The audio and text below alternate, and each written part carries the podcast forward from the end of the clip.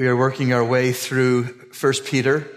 We find ourselves in the first five verses of chapter 5, and they're very practical verses and helpful verses to us as they teach us how we ought to pray for our pastors slash elders. At the beginning of this message, I want to point out that within our local assembly, we use the term pastor interchangeably with the term elder. And in 1 Peter 5, verses 1 through 5, we're going to see some very practical and important help for all of you to know how to pray for all 11 of us who happen to serve as your pastors. And we begin at verse 1, 1 Peter 5. Therefore, I exhort the elders among you as your fellow elder and witness of the sufferings of Christ and a partaker also of the glory that is to be revealed. And we'll stop there in mid sentence to observe from verse one that it is plural. It is elders. It is not elder. It's not a singular situation, but a plurality of elders in the assembly and the assemblies that were being addressed in this particular letter. When you look at the other New Testament passages that deal with church leadership in local churches after the cross and after the day of Pentecost, you will discover that in every case, it was a plurality of elders that is referenced in each particular singular church assembly of believers. If you take notes and you'd like to do a little further study on this, please jot these references down. Acts 14, 23, Acts 20 verse 17 and verse 28, Philippians 1 verse 1, 1 Thessalonians 5 verse 12, and James chapter 5 verse 14. These are but a sampling of New Testament references to there being a plurality of elders in every church. More than one elder in every church. And so this is the will of God for us in Christ Jesus as New Testament church after Pentecost that there be more than one pastor in our assembly. And we thank God that uh, currently there are 11 pastors, myself and 10 other pastors that serve to uh, lead you in a servant like manner. You know why God would prescribe a plurality of elders for every local church is simple. There is a safety in numbers. Someone pointed out to me after the 8 a.m. service dismissed that I needed to qualify that by saying there's a safety in numbers of godly people. Because when a mob mentality happens with ungodly people, bad stuff happens. But we're talking about a safety in numbers, a prudence, a wisdom in having more than one spiritually mature man who is walking in the Spirit, who is walking with Christ, who is consulting the Word of God, and is consulting with other mature Christian pastors in an attitude of prayer. There's great wisdom in that. There's safety in that. There's prudence in that. And that's why God would will it that every local assembly since Pentecost would have more than one pastor, more than one elder. When we come to verse 2, we come to see the main verb in this passage, which is characterizing biblical eldering, if eldering is a word. Uh, biblical eldering is summed up by one verb in verse 2, and it is shepherd. That's the verb. Shepherd the flock of God among you, exercising oversight not under compulsion, but voluntarily according to the will of God, and not for sordid gain, but with eagerness. So let's step back from this concept of shepherding because we need to think about what does that mean? If that's the main way that the pastors of this assembly are to lead you and to care for you is to shepherd you, then we all had better understand what a shepherd does. Well, a literal shepherd of sheep, he guides his sheep. He guards his sheep. He feeds his sheep and he beds down his sheep in a safe place where they can sleep. In other words, a shepherd oversees all of the things that will impact his sheep. Being a spiritual shepherd, being a, a pastor is the very same. Pastors, I should point out very importantly to you that pastors are under shepherds. That's because there's only one good shepherd for the church of Jesus Christ, for the body and bride of Jesus Christ. There is only one good shepherd and his name is Jesus. And so Jesus is all of your good shepherd. He's your good shepherd. And we who are called to serve and pastor and servant lead in this assembly, we are but under shepherds. We care for you as shepherds under the good shepherd because we ourselves as pastors are also sheep who need that same good shepherd as do you. And human pastor shepherds can at best only shepherd under the Lord Jesus Christ shepherding of his people. In 30 years of being a pastor, it's been a joy, continues to be a joy. In 30 years of being a pastor, I have never once called any church I pastored my church because they are not mine. They are Jesus. The sheep belong to Jesus. You all have been bought with a price, the precious blood of Christ.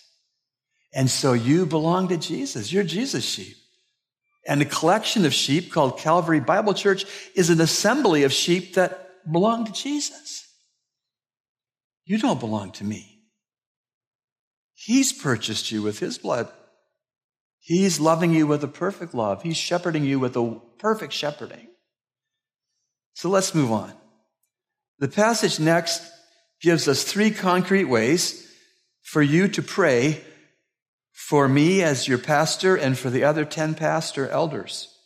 Verses 2 and 3 read, Shepherd the flock of God among you, exercising oversight, not under compulsion, but voluntarily, according to the will of God, and not for sordid gain, but with eagerness, nor yet as lording it over those allotted to your charge, but proving to be examples to the flock. You know, the truth is, when it comes to pastoring or living the Christian life in any venue and opportunity that you have, motives are really important.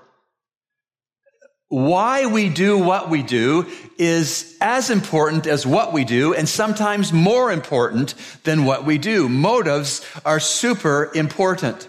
And these verses tell pastors what their motives ought to be. Pastors should always pastor willingly, sensing that it is God's will that they pastor.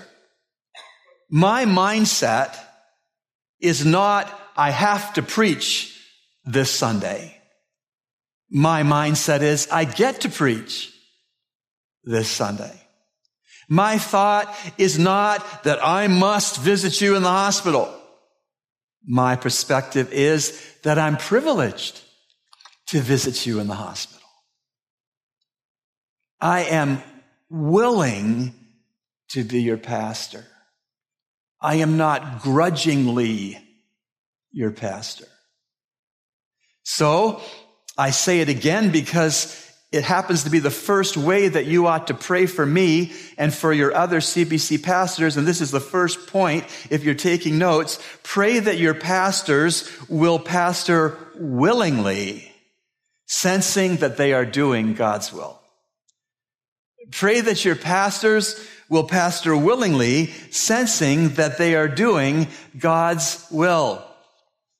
Again, the first part of verse two, shepherd the flock of God among you, exercising oversight, not compulsion, but voluntarily according to the will of God. You know, one of the most serious problems that a person can present to a counselor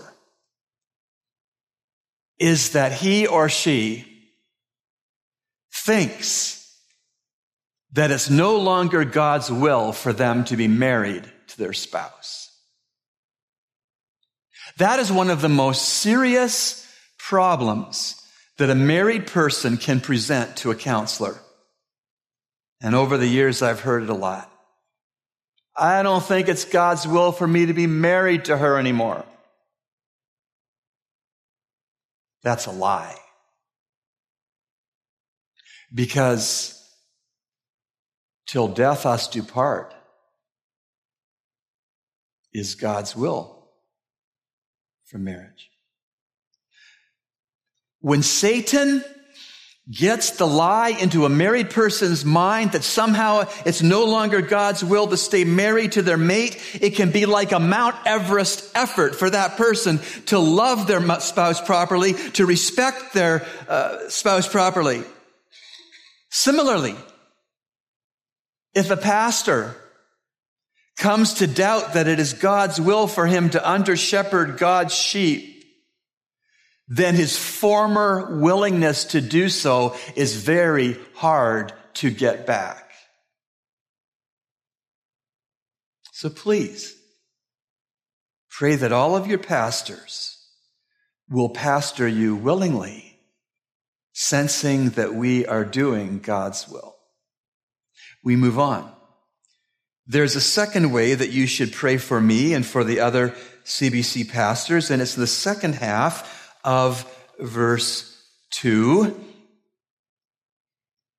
According to the will of God and not for sordid gain, but with eagerness. Not for sordid gain, but with eagerness. Sordid gain qualifies the gain that's not pleasing to God. It's not, God is not against capitalism when the gain is legitimate and honest and due to hard and diligent work. But there is something called sordid gain, selfish gain, manipulative gain, manipulative gain, getting one's own way at the expense of others' gain. The second point then is to pray that your pastors will serve God with no interest in personal gain. That your pastors will serve God with no interest in personal gain.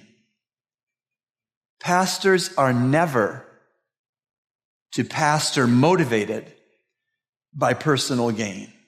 Instead, pastors are to pastor and to under shepherd God's people with an eagerness which doesn't think about any self interest. You do know that there are plenty of pastors who pastor purely for the motivation of personal gain. They usually pastor congregations they haven't bothered to teach the scriptures so that they can take advantage monetarily of their flock. You realize there's a pastor in this city who last Christmas got in the pulpit and said to the people, some of you are not putting large enough money bills in my Christmas card. Change that. That's what he said. And then he said, from the pulpit, in fact, if you don't put any money in my Christmas card, I won't even read what you wrote.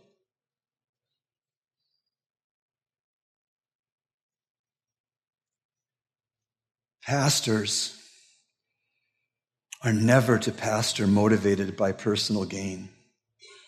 And it is not right for any man to want to become a pastor to gain money or to gain respect or to gain popularity or to gain influence.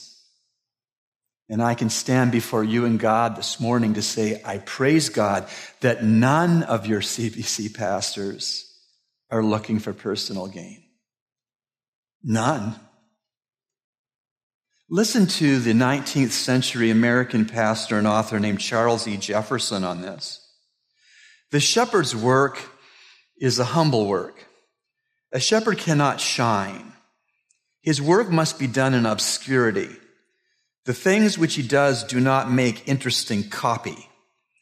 It is a form of service which eats up a man's life. It makes a man old before his time. Every good shepherd lays down his life for the sheep. The finest things a minister does are done out of sight and never get reported. His joy is not that his success is being talked about on earth, but that his name is written in heaven. The shepherd in the Orient had no crowd to admire him. He lived alone with the sheep and the stars. The messengers of Christ must not expect brass bands to attend them on their way. Theirs is humble, unpretentious, and oftentimes unnoticed labor. But if it builds souls in righteousness, it is more lasting than the stars. End of quote. A pastor is never to serve God with interest in personal gain. Instead, will you pray for us that we will have the kind of motivation that we would serve Christ and you with an eager, faithful, continuing service and no consideration of personal gain. We move on in our passage to the third way to pray for me and for all of your CBC pastors, and it is this pray that your pastors will be examples. Men who can say, Follow me. Verse 3. Nor yet it is lording over those allotted to your charge, but proving to be examples to the flock. Really, how any pastors, any pastor sees his influence is the point of verse three. How any pastor views, interprets his influence is the whole point and thrust of verse three. There are two very different kinds of leadership. One, do what I say, and two, do what I do. Do what I say can be dictatorship. And do what I do is demonstration. Do what I say can lord over. Do what I do provides example. In the early church, there was a church leader named Diotrephes. And Diotrephes was a do what I say, dictator, self-serving kind of church leader. And the apostle John was moved of the Holy Spirit to write some less than flattering scripture about Diotrephes. 3 John verses 9 to 11. I wrote something to the church, but Diotrephes, who loves to be first among them, does not accept what we say. For this reason, if I come, I will call attention to his deeds, which he does, unjustly accusing us with wicked words.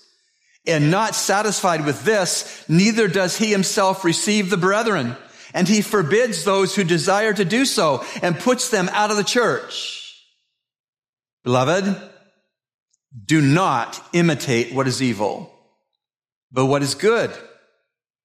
The one who does good is of God, and the one who does evil has not seen God.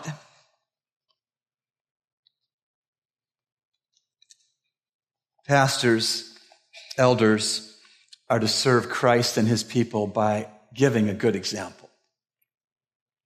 The U.S. Army Infantry has a very uh, well known symbol, a graphic design and what it is, is, well, let me tell you first that the infantry of the U.S. Army are the men who slug it out in the most dangerous positions. They're foot soldiers. They're on the front lines of the battle.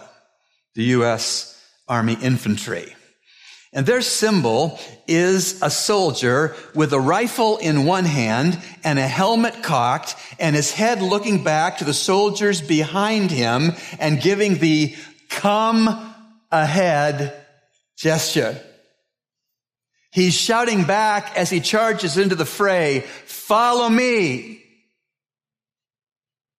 That's the kind of biblical leadership that God wants for this church and for each expression of the church. Former U.S. President Dwight Eisenhower used to demonstrate the art of proper leadership in a simple but forceful way. He would place a single string on his desk in the Oval Office. And then when anyone would come and it suit the context of the conversation, he would go to the string on his desk and he would say, pull it and it follows wherever you want to go, but push it and it goes nowhere. Christian leaders who are called pastor elders are to be men who lead by example. Men who can truly say to you, follow me. Follow me as it applies to prayer. Follow me as it applies to sharing the gospel. Follow me with respect to loving all persons. Follow me being humble. Follow me being a husband and a dad. Follow me loving one's wife. Follow me with spiritual growth. Follow me as it applies to Bible study. Follow me with involvements in ministries. Follow me with picking up the slack. Follow me by working hard and well. Follow me by serving Jesus with joy. And follow me as it applies to living with Christ as Lord of all. Follow me. Be an example as a leader. Pray for your pastors here to pull you along with positive Christ-like example. And pray for your pastors here who lead but who not drive the sheep. You do realize that there's a big difference between a shepherd and a cowboy. A shepherd is ahead of the flock, scoping things out, seeing the danger first. Shepherds go ahead of their flocks. Cowboys ride horses behind their herd of cattle. Shepherds ask the sheep in their own ways, follow me cowboys on their horses driving cattle from the back of the group say yeehaw. Pastor elders, according to the New Testament, are to be shepherds, not cowboys. Pray for us. To say it again, how very important it is for pastors to be the right kind of examples some people in our house yesterday watched the royal wedding. Her name begins with B and ends with F. And what I saw of it, which wasn't much, it seemed very lovely. This sermon illustration comes from probably the most famous European preacher, Charles Haddon Spurgeon, who preached for many years in London, England. This is what Spurgeon said to a group of young men he was training for the ministry. And I quote what Spurgeon said As a result of your own decline, every one of your hearers will suffer more or less. It is with us and our hearers as it is with watches and the public clock. If our watch be wrong, very few will be misled by it, but ourselves. But if the horse guards or the Greenwich observatory clocks go amiss, half of London would lose its reckoning. He goes on. So it is with the minister. He is the parish clock. Many take their time from him. And if he be incorrect, then they all go wrongly. And he is in great measure accountable for all the sin which he occasions. End of quote. That is sobering to me. And that is true.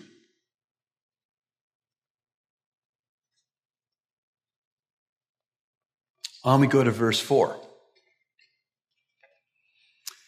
And when the chief shepherd appears, you will receive the unfading crown of glory. And so this reference to the chief shepherd is another way of saying that Jesus Christ is the only good shepherd and pastor elders in an assembly are only under shepherds. And it says, this verse does, that the one, one of the proper motivations for any pastor elder to properly pastor is the second coming of Christ.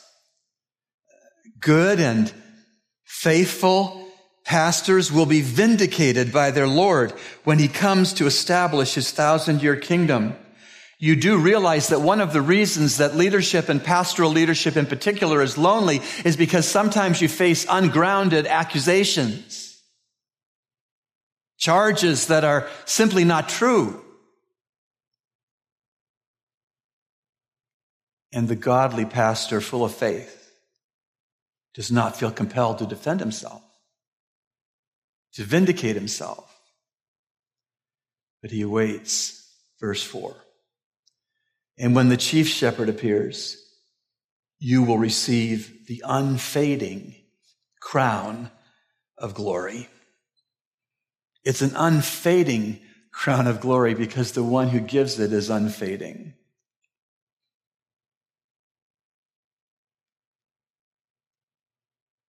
Verse 5 our last verse this morning. Verse 5 broadens the commandment, the that dictates, the directions from just being for pastors to being includes pastors, but it is broader. It's to the whole assembly. Every brother, every sister in Christ and every assembly. Verse 5 is speaking to us all. And this verse calls all of us, without exception, pastors and those who are not pastors, we are called in this verse to humility. You, younger men, likewise be subject to your elders, and all of you, clothe yourselves with humility toward one another, for God is opposed to the proud, but gives grace to the humble. We are told all of us are told, to clothe ourselves with humility. Will you notice we are not to stand around in church and wait for someone else to clothe us with humility? We are to choose to clothe ourselves with humility in the church. And so the what of this verse 5 is clothe yourselves with humility. And then the verse graciously gives us two reasons that we would clothe ourselves with humility because the Spirit of God knows that in and of ourselves, if we sized it up, we probably wouldn't clothe, our, clothe ourselves with humility. So he gives us two reasons that we are to clothe ourselves with humility. Ready? In verse 5, the first reason is God opposes the proud. May I point out to you that there's no more serious an opponent than God. God opposes the proud. That's the first reason to clothe yourself with humility. The second reason is God gives grace to the humble. Who wouldn't want grace? Who wouldn't want God's unmerited favor? Just like you could have no more serious an opponent if you were uh, going to be proud. On the other hand, you could not receive a better gift than God's grace. And so the verse is clear. You younger men likewise be subject to your elders, and all of you clothe yourselves with humility toward one another, for God is opposed to the proud, but gives grace uh, to the humble. A thing I think we should see at the front end of verse 5 is the verse begins by instructing the younger male believers in an assembly, and it says, that they ought to submit to their elders. That means they are to stand under. It's the same Greek verb form of hupotasso we've seen in marriage context. The younger males of assembly are to choose to stand under, be subject to the male leadership, the pastor elders of an assembly.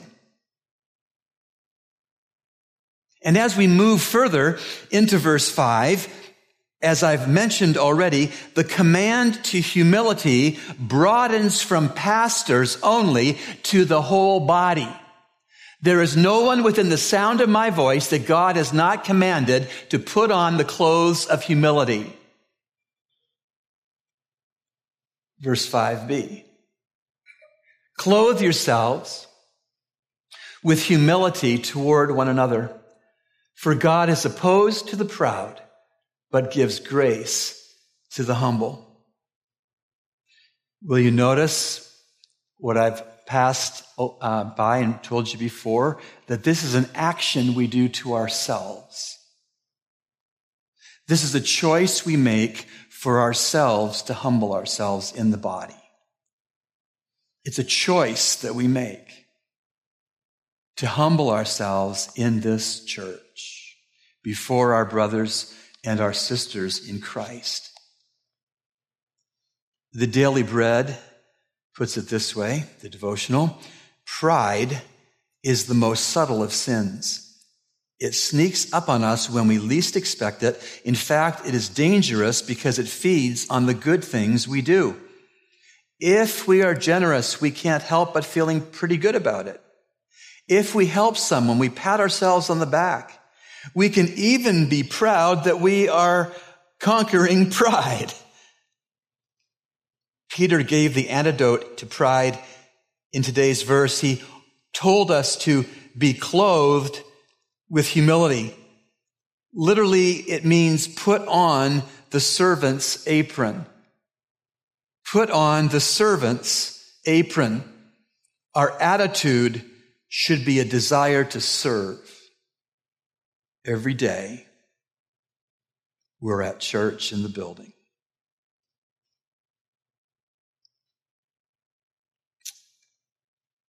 There's another daily bread devotional I'd like to share with you. It's called The Garbage Detail. The writer of the devotional says, It was my privilege recently to minister in a church where the love and warmth of its members was especially evident. I was also impressed by their willingness to pitch in and work. On the Sunday I spoke, three services were scheduled morning, afternoon, and evening. The women of the church had provided a bountiful meal to be served between the meetings for visitors who had traveled a long distance to attend. Following the dinner, after most of the people had left, I noticed a distinguished looking couple clearing the tables and dumping the dirty paper plates into large plastic bags. When I complimented them on what they were doing, they said matter of factly, Oh, we're the garbage detail. We volunteered to clean up after every church function. We consider it a ministry. I thought, how wonderful. The man and the woman were not only available to serve the Lord, but they humbly did what others might consider demeaning work. Some individuals volunteer for the more prominent and appealing forms of ministry in the church, but these dear people were glad to be what they cheerfully called the garbage detail. Those two people found there was need for garbage detail and they found figuratively two aprons and they tied them on themselves. And they humbly served the brothers and the sisters in Christ in their church with a great attitude. And so let me ask you, have you yet humbled yourself before your Calvary Bible Church brothers and sisters? Is your apron on? Did you choose to gladly wear an apron? Or did you figure that it wouldn't fit you? Or enough other persons were wearing aprons you didn't need to put one on? Could the Spirit of God this morning in these moments be leading you to decide before God to pick up an apron and to wear it to church every time you come to church? Fact is, we're like every other church, I think, or most every other church. We need a lot more apron wearing Christians. There's a lot of things that need help building maintenance, organizing things that are disorganized, cleaning out and cleaning up closets and storage areas, practical duties to make the services work both at 8 o'clock and 11 o'clock. Several of our ministries are understaffed, and the people who serve, they're tired. Some cases, frustrated.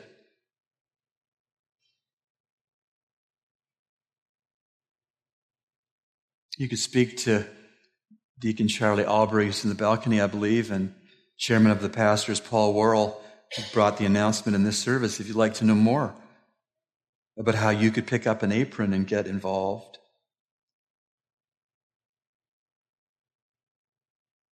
But don't miss this that the Spirit of God, by no accident, put together in these five verses how to pray for pastors and how to wear a humble servant's apron in a church. Don't miss the connection that one of the best ways you can be wearing a servant's apron in Calvary Bible Church is to be regularly praying for your pastors. Whether you're alone with God or you're at your dinner table with your family, or you're in a prayer meeting, one of the, one of the ways that God would will for you to put on a servant's apron for this assembly is to pray for me and the other 10 pastors. And the passage again has told us exactly three ways we can pray. Pray that your pastors will pastor willingly sensing that they are doing God's will. Pray that your pastors will serve God with no interest for personal gain. And pray that your pastors will be examples, uh, men who can say, Follow me. Some of you have young kids, and kids are so great. What if those of you who still have young kids would have kids that love to play pretend dress up games? And what if your kids were to play pretend dress up church? What would that look like? Hopefully, it will look like this me wearing an apron behind the pulpit. And every pastor and every deacon of our church wearing aprons flanking the communion table. And then every believer in the pews wearing their own aprons. And the only one in the whole game who's wearing a crown is Jesus, the King of Kings and the Lord of Lords. What would that look like? if that wasn't pretend? Lord, thank you for the good attention your people have given to your holy word.